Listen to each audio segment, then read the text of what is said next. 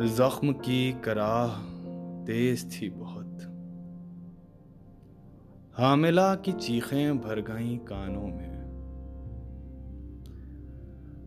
बूढ़े मरीज़ की खामोशी गूंजती रही दिल में। ज़िंदगी मरसिए गाती रही अस्पताल पे। आज दर्द के सुर ऊँचे थे बहुत। तेरी याद की आवाज़ सुन न सका।